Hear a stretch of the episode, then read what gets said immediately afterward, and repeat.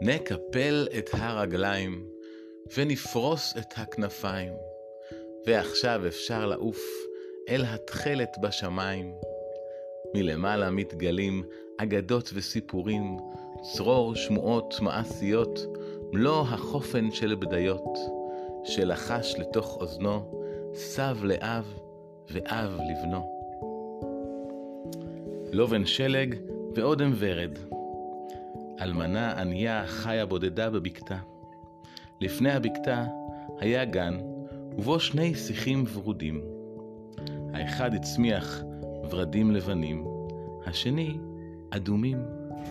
והיו לה שתי בנות אשר דמו מאוד לשני שיחי הורדים.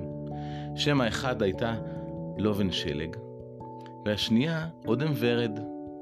הן היו כה חסודות וטובות לב, חרוצות ועליזות, שלא היה עוד זוג ילדים כזה בעולם כולו.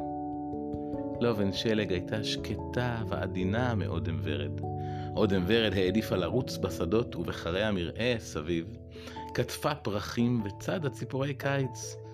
ואילו לובן שלג ישבה בבית אצל אמה ועזרה לה במלאכות הבית, או קראה לפניה בקול, אם לא היה הדבר אחר לעשותו. שתי הבנות כה אהבו זו את זו, שמעולם לא יצאו ביחד מביתן בלי להחזיק ידיים. וכשלובן שלג אמרה, לעולם לא נעזוב זו את זו, הייתה אודם ורד עונה, כל עוד, אני, כל עוד נחיה, לא? והאם הייתה מוסיפה, כל מה שיש לאחת מכן, עליה לחלוק עם אחותה. לעתים קרובות רצו ליער לבדם, וליקטו תותי בר, אך שום חיה בעולם לא עשתה להן כל רע, אלא קרבה אליהן באמון. הארנב אכל עלי כרוב מידיהן, והאייל היה רואה לצידן. הצבי היה מדלג על פניהן בעליצות, והציפורים נשארו על ענפיהן ושרו את כל השירים, ש... כל השירים שהכירו. כל רע לא עונה להם. כשאיחרו להישאר ביער והלילה ירד עליהן, נשכבו זו לצד זו על האזוב, ונרדמו עד אור הבוקר.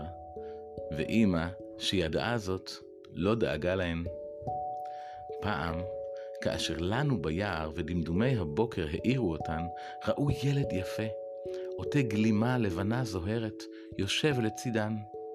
הילד קם ושלח בהן מבט ידידותי, אך לא אמר דבר, ונכנס אל תוך היער. כשהביטו סביב, ראו שנרדמו על סף תהום, ולבטח, לבטח היו נופלות מטה, אילו היו פוסעות עוד צעדים אחדים בחושך. אמא אמרה להן שבוודאי היה זה המלאך השומר על ילדים טובים. להתראות מחר.